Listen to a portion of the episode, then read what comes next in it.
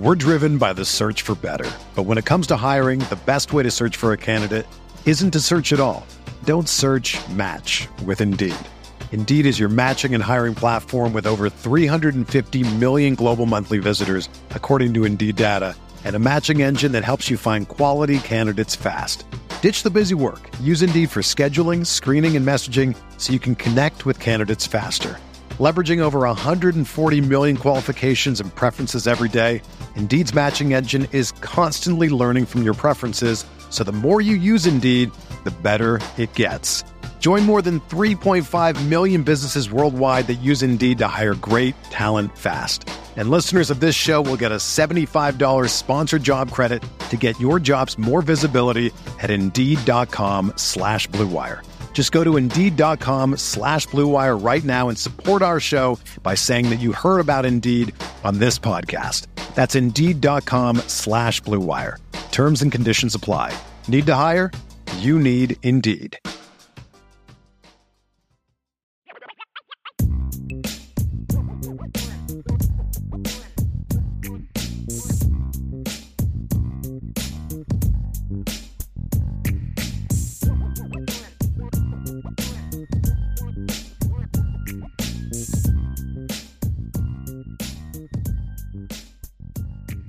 Welcome back. We are here to talk a little bit of college football. This is going to be more of a CFB Nation type of show. Uh, CFB Nation obviously is is presented by Twisted Tea this year. That is a sponsor that we have at CFB Nation. And guys, it's week one of college football, guys and gals. It's week one of college football, and I am very excited about it. There's going to be some really, really fun games going on this weekend. Week first three weeks of the season, there's just a lot of good games. And so what we're going to do in this part of the show before we go into the the IB mailbag is we're going to talk about two types of games. One are just there's a lot of games I'm intrigued by. I wouldn't call them necessarily like really big games, you know, like wow, what a great LSU versus Florida State type of game. There aren't a ton of those, but there's a lot of intriguing games of, with really storylines, and these are things that I'm going to be looking at. These are games I'm going to to be watching this weekend, which I'm really excited about. So we're going to first talk about some of the intriguing games, and then I'm going to break down what I believe are the three biggest games of the weekend. Those are going to be North Carolina versus South Carolina, LSU versus Florida State, and Clemson versus Duke. Those are the three games that I'm going to talk about at the end, which are sort of the breakdowns, and I'll, and I'll detail those a little bit more. But let's talk about some of the games that I'm most intrigued by. There's two games on Thursday night, and this is. Uh, I used to really be against like Thursday and Friday night games, and and I am to a degree from a scheduling standpoint. And when you're playing on a Thursday after you also played on a Saturday, I'm not a big fan of that. But there are, but but I do like it as a fan because there's games on multiple nights, and so on Thursday night there's two really intriguing games uh, that we're going to get a chance to see. There's actually a lot of games that, as Notre Dame fans that we should will probably be keeping our eye on because Notre Dame has a lot of their opponents playing uh, on Thursday and Friday night. So when you actually look at Thursday games, it's Thursday, August 31st. Wake Forest kicks the season off on Thursday night, who Notre Dame plays, uh, and then NC State plays at UConn, which is an interesting game. So from a Notre Dame standpoint. Uh, there are going to be some games. Louisville plays on Friday, which I'll actually get to that one, and then Stanford plays on Friday. So before we get to Saturday, we'll have seen four of Notre Dame's upcoming opponents get a chance to play uh, this weekend. So that's going to be a, an, an, interesting look at those games or you know at those teams as well. When you look at the the the, the games before Saturday, there's really three that are most incur- in, intriguing to me. We're driven by the search for better, but when it comes to hiring, the best way to search for a candidate isn't to search at all. Don't search. Match with Indeed. Indeed is your matching and hiring platform with over 350 million global monthly visitors, according to Indeed data, and a matching engine that helps you find quality candidates fast. Ditch the busy work. Use Indeed for scheduling, screening, and messaging so you can connect with candidates faster. Leveraging over 140 million qualifications and preferences every day, Indeed's matching engine is constantly learning from your preferences, so the more you use Indeed, the better it gets. Join more than 3.5 million businesses worldwide that use Indeed to hire great talent fast. And listeners of this show will get a $75 sponsored job credit to get your jobs more visibility at Indeed.com slash BlueWire. Just go to Indeed.com slash BlueWire right now and support our show by saying that you heard about Indeed on this podcast. That's Indeed.com slash BlueWire. Terms and conditions apply. Need to hire? You need Indeed. Um, and the first one is Florida at Utah. I'm I'm really guys, I'm really intrigued by this game because I think there's this notion, there's this assumption that a lot of people have that Florida's just not going to be very good this year. And that could be. Sorry, I got to move a couple things around to grab something here real fast. That could be. They may not be very good this year. But I don't know if Florida's going to be as bad as a lot of people think. And I think Florida could be a team that could surprise some people, to be completely honest with you this year. And and I know that I'm a, a little bit in the minority here when it comes to Florida. And the big reason why is because of Graham Mertz. And here's why this game intrigues me. On paper, this should not be a, a, very close game. I mean, you look at it, Florida's coming off of a rough year. They did beat Utah last year, but Utah was a much better team late. Utah finished in the top 15. They're preseason number 14 team in the country. They're four point favorites, which actually surprised me a little bit. And I have a feeling that has to do with the fact Cameron Rising is not playing. But when I look at this Utah team, I look, I realize that that they make me look silly a lot because I, I oftentimes don't think Utah is going to be as good as they are. But when I look at Utah, I think Utah's a team that's kind of beat up on their league, and they haven't been great at a conference. They really haven't. They lost to a not very good Utah Florida team last year in a game they honestly should have won. But they did go to Gainesville last year and they did lose last season to to to um to Florida. They lost by two touchdowns in the bowl game to Penn State. I know that Cameron Rising got hurt, but they were losing before Cameron Rising got hurt. In 2021, they also lost a bowl game to Ohio State, although they battled, but they lost to San Diego State at a conference. They lost to BYU at a conference before dominating their league. And, and so we we have seen this Utah team quite often in recent years really struggle when they get out of conference. You go back to 2019, that was an 11 and 3 Utah team. They beat a not very good BYU team. They beat Northern Illinois only by 18, and they beat Idaho State out of conference. They didn't really play anybody really get out of conference. Then they get to a bowl game against Texas, and they get absolutely blown out. They get beat 38 to 10 by by an eight and five Texas team that year. So when when I look at at Utah, they they don't play really well out of conference. They, they just have it. They lost to Northwestern in a bowl game in 2018 they're they're not a team that's really been good outside of the Pac-12. And Florida's a team that you look at and say, yeah, but it's Florida. They're not going to be very good this year. And you could be right. You could be right. But here's what intrigues me about this game. And and I haven't even made my prediction yet. We're actually going to have predictions. This is one of the games that the Irish Breakdown staff has made, and, and everybody else has has Utah winning the game. And I haven't made my pick yet because I'm a little I'm a little unsure of how this game is going to go. You look at Florida last year, finished six and seven, lost their last three games, lost to Vanderbilt on the road. That was a bad loss. Battled Florida State really hard and lost a, a great game, but then they just got absolutely destroyed by Oregon State. But here's why I think Florida is a bit of a wild card for me. Number one is they're going into year two. And I've said this before about Notre Dame year two of a, of a coach, especially if you think a guy's a good football coach, should be good. You should be better. And I and and and when I look at Billy Napier, I see a coach who's going through a lot of what Mike Norvell went through, which is you're not just installing what you do, you're also going into a situation where you've got to change the culture. You know, like when Marcus Freeman was hired, he had to do some culture changing, but it was different than those places because he inherited a team that went 11 and 2 and was two years removed from a playoff game it's different than you're replacing a coach who got fired because the program was a mess, and that's what Billy Napier stepping into. I liked what he did at at um, at Louisiana Lafayette, and when you look at their roster, they lost a lot of players from last year, and they've got some transfers coming in. But honestly, to a degree, I kind of think losing some of those guys might end up being a good thing for them because, like I said, there there's a culture change that needs to happen. But here's really what it boils down to for me for Florida it's Graham Mertz. And and here's where I'm coming from on this. Hear me out. Graham Mertz is physically very talented. I loved his high school film. Notre Dame tried to land him in 2019 when they lost Cade McNamara. They went hard after Graham Mertz, and and Chip Long wanted him big time, and they they went really hard after him. And I loved his talent. He went to Wisconsin, and I just never felt that was a smart move for him. And what we're going to find out about Graham Mertz is one of two things. One is he's a physically gifted player who's just not a good quarterback.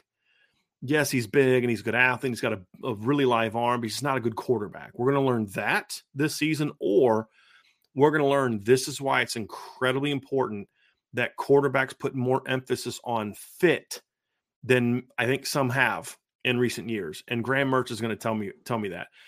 I don't know that Graham Mertz is a kid that was going to go from the the shotgun based offense he ran in high school to a coach to a system that's going to be under center, you know, handing off all the time, just completely different type of reads. I don't think he was fit for that. I think he's a kid that's better fit in this in the spread. Now, is that accurate or not? Is or is perhaps it would have been true had he gone to a place like Florida coming out of high school, but he's too far gone now and he can't be fixed. That could be true as well. I just have a sneaky suspicion that Graham Mertz is going to be a little bit better than people think this year. I'm not saying he's going to be great, but I think he's going to be better than people think. And with Cam Rising, Cam Rising hurt, and and he's still listed as questionable for the game. If he does play, I think he's going to be hobbled. The guy tore his ACL in the bowl game in January, so he's not very far removed from that. They lost some very important players from last year. They're going to be tough and physical. I just have a feeling this game is going to be a really competitive game, and I'm not going to be shocked if Florida makes enough plays to win it. I have had major question marks about Utah's secondary the last couple years, other than Clark Phillips. Clark Phillips was excellent. The rest of their secondary, question mark. Their pass rush was pretty good in certain times last year, but their secondary had some major question marks uh, the last couple of seasons uh, outside of Clark Phillips. Well, Clark Phillips is gone. And when I look at this game, I look at Mike Pearsall and just how good I think he's going to be this year. I think it could be a situation where, um, you know, he he they're just going to struggle a little bit more this year. I just have this weird feeling that Utah is going to kind of take a little bit of a step back this year. But I'm curious to see how that plays out on on Thursday night. Another game I'm intrigued by. I'm not going to spend as much time on this one, and that's the Nebraska Minnesota game. It's at eight o'clock on Thursday night on Fox. Minnesota is a touchdown favorite. I'm not real high on Minnesota, to be completely honest with you. I, I, I don't know what it is, but I just PJ Fleck has not just been able to get the buy-in there that he got at, at Western Michigan. They lose Mohamed Ibrahim. They lose the Tanner Morgan, who they just were never able to get get him back to where he was before his injury. Their offensive line was pretty decent last year. It should be better this year. I just don't love the team that he's built. They're a touchdown favorite against Nebraska. Matt Rhule kicks off his tenure. Ryan and I have had a discussion about Jeff Sims in the past, and, and Ryan really likes Jeff Sims' talent. I don't disagree with that. I just don't think Jeff Sims is a very good quarterback. It's one thing to have physical tools, it's another thing to be a good quarterback. And it's kind of similar to what we talked about with Graham Mertz. And so I'm kind of taking a certain opinion about Graham Mertz that if the talent gets fit into the right system, he could end up being a lot better. I, I the thing same true is true to me of potentially for Jeff Sims if if he's not just a physically talented kid, but actually does have certain skills, which I doubt. I don't know that he has quarterback traits outside of the physical tools.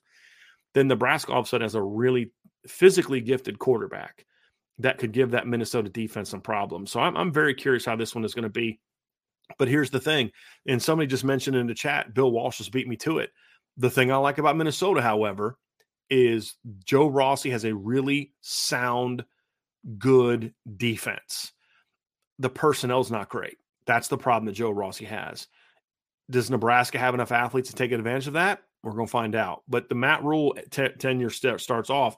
I don't think he needs to win to kind of get some positive momentum going, but I do think that he has to. They have to play well. They can't go into this game against Minnesota and just get whipped if he gets whipped at Minnesota, and I, I, know Minnesota's a decent, decent team. You know, they were a bowl team last year, whatever the case may be. It's still Minnesota, and you're still Nebraska.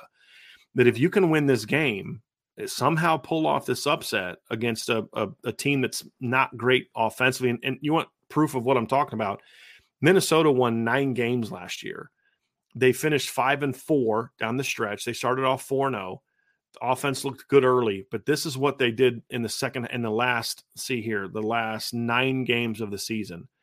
They scored 10 points against Purdue, 14 points against Illinois, 17 points against Penn State, 31 points against Rutgers. They beat Nebraska 20 to 13. They beat a bad Northwestern team 31 to 3. They beat Iowa or lost to Iowa 10 to 13. They beat Wisconsin 23 to 16 and they beat Syracuse 28 to 20. So in the last 9 games of the year, Minnesota's offense only averaged 20.4 points per game. That's it. And I don't love the the talent they have coming back, honestly, with some of the guys they lost. So I, I have question marks about Minnesota this year. I know that I'm a bit in the minority when it comes to that. I, I, as far as like I could see, meaning like I could see them really falling off this season, like really struggling this season. Uh, we'll find out if I'm right or, or not. But that this is a chance for for Nebraska. If somehow Nebraska can win this game, this is a chance for Nebraska to get a win, go on the road against Colorado next week. Got a good chance to, to win there. Then you're at home against Northern Illinois, Northern Illinois and Louisiana Tech. So if if Nebraska can pull off this upset and beat Minnesota, who they're a touchdown underdog against, you're going to have a chance to see Matt Rhule really get his tenure off to a good start. Are you ready to elevate your college football game day experience? Check out Twisted Tea, your go to game day beverage for college football fans. Twisted Tea is unlike any hard beverage you've had before.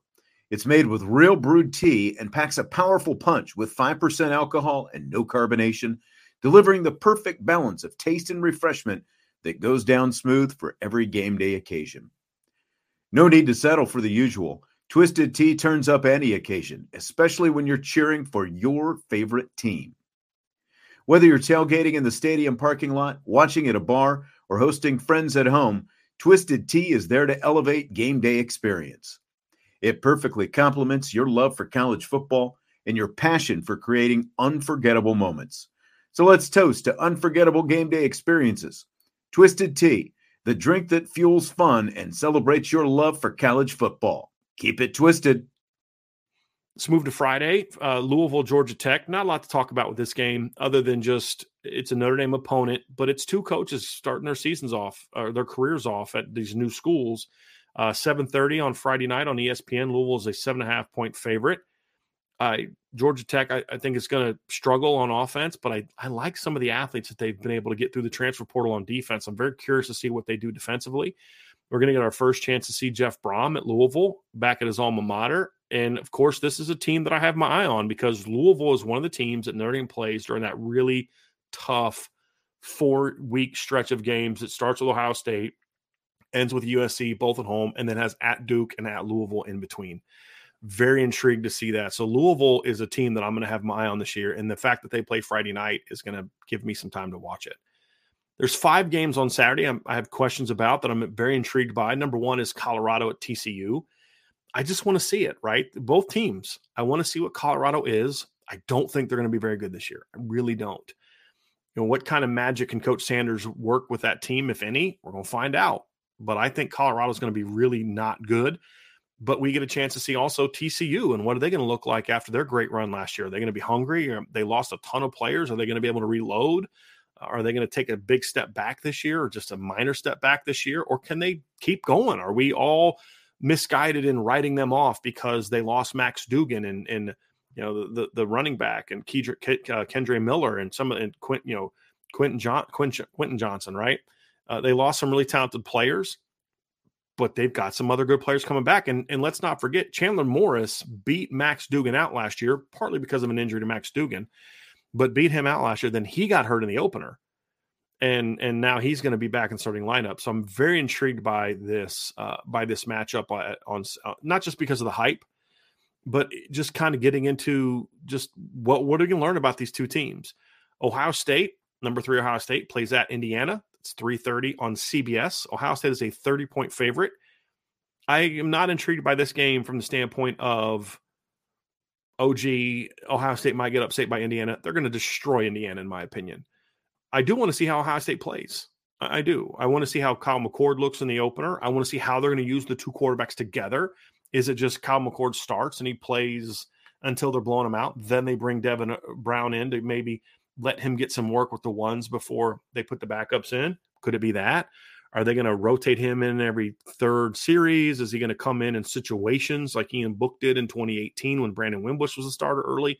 I'm curious to see that. And here's the other thing I'm curious about. This is our first look at the Ohio State offensive line. Who's going to start for them? Are they actually going to start a freshman like some people have told me they may do? I, don't know. Uh, what's the transfer from San Diego State look like? Where's he going to play? How are they going to? How are, are, are I mean, look, Ohio State from a skill standpoint, I don't think there's a team in the country with better skill talent at running back and receiver than Ohio State. When you look at those two groups together, I just and they've got a pretty good tight end as well in Cade Stover. The question is going to be Ohio State is going to go as far as their offensive line and quarterback can take them. This is going to be our first chance to see that. And I'm also curious to see how their defense does in, in, in year two under under Jim Knowles, but Indiana is really bad on offense. And so I fully anticipate Ohio State's offense uh, really dominating Indiana, I, I, or defense, I should say, dominating Indiana. So I, I, don't know that we'll learn a ton about the Ohio State defense in this game against Indiana.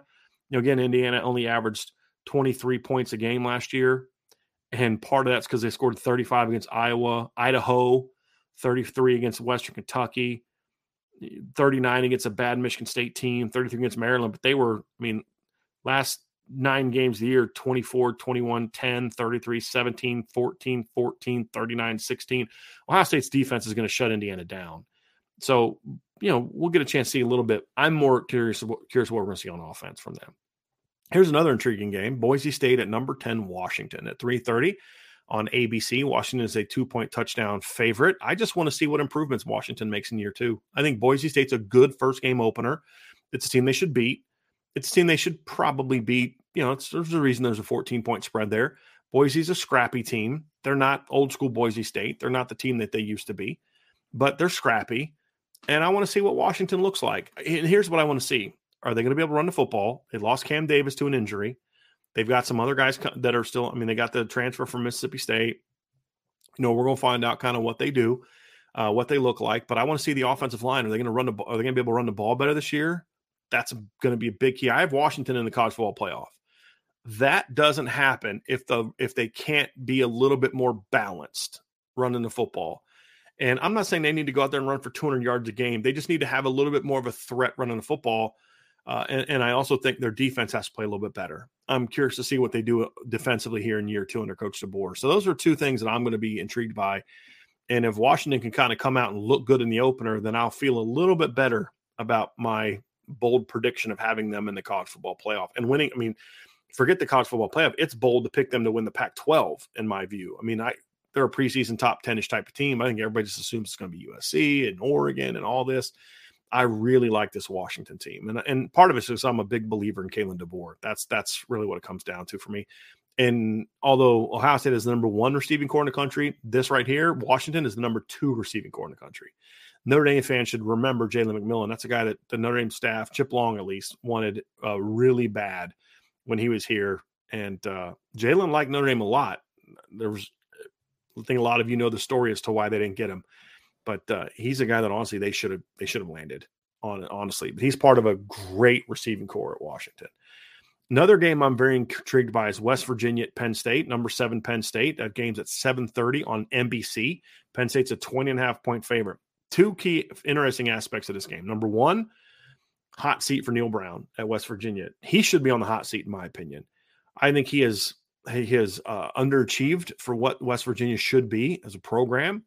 I don't think he's he's he hasn't been overly willing to make the changes necessary, uh, or that could probably come down to he hasn't been able to recognize the changes that are necessary to take the program to the next step, and that's something that he's going to have to figure out. But they could they could start the season off with a really rough fashion against Penn State. I have said for years that Penn State is an overrated program under James Franklin, and they have been.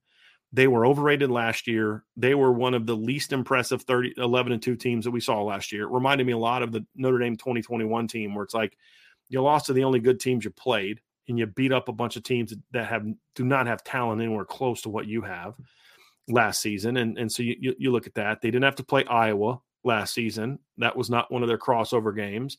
They played a bad Auburn team, and and honestly, guys, if it wasn't for just uh, Purdue choking that game away in the first in the first opener, they got outplayed by Purdue. They had two fluke plays that helped them win that game. They got outplayed by Purdue. Had an ugly win over Northwestern. Just I wasn't impressed by Penn State last year for most of the year. I did like how they finished the year. I loved how they looked physically in the in the in the Rose Bowl against Utah. They went toe to toe with Utah and took punches and gave punches. I hadn't seen that a lot from Penn State in the past. And then when I look up at the make, I look at the makeup of their team this year. This should be the best offensive line they've had since um, Phil Trautwein's been their O line coach. They got a really important transfer in Dante Cephas, a receiver, which will help them uh, be kind of pick up, you know, overcome the loss of Parker Washington from last year. Love their running backs. Their defense lost some good players, but they've got some. Gr- this is one of the most athletic defenses in college football, in my opinion. Uh, coming back on all three levels. This the Abdul Carter uh, at linebacker. You've got obviously Kalen King. We know about those guys, but if you just look across the board, there's a lot of athleticism, and they've had two really sneaky good back-to-back recruiting classes in the freshman and sophomore classes that are providing a lot of depth, uh, as well as some starting spots. I think Penn State is a sleeper team for me. I have felt they've been overrated for years. They've gotten way too hype, too much hype in past years, but I think this Penn State team has a chance to be really, really good. Two keys. Number one is can James Franklin stop getting in his team's way in big moments of big games and just kind of let his coordinators do things a little bit more. I, I, think he's James Franklin is a great recruiter. He's a very good motivator. His teams usually have pretty good discipline from a fundamental standpoint. He's just not a good in-game coach if he can improve that this year and just not make some of those mistakes. And then the second part is Drew Allar. I don't need Drew Allar to be a star. I need Drew Allar to go out there and be a Heisman contender this year. If he can just be a good quarterback, let him manage when he needs to manage, but then let him use that big arm to make some plays at times in the play action game and in different aspects of the game. If they can get good quarterback play from him this year and the offensive line is what I think it's going to be, I really do think this Penn State team is good.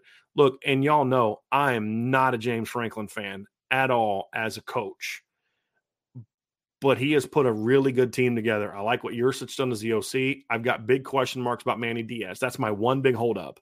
If I had more faith in their D coordinator, I might even I might have just gone just hey let's let's have some fun and let's be bold and pick Penn State to win the Big Ten. I think they have that kind of roster but James Franklin's game, James Franklin's inability to beat Ohio State and his he was doing well against Michigan for a couple years, but they haven't done as well lately.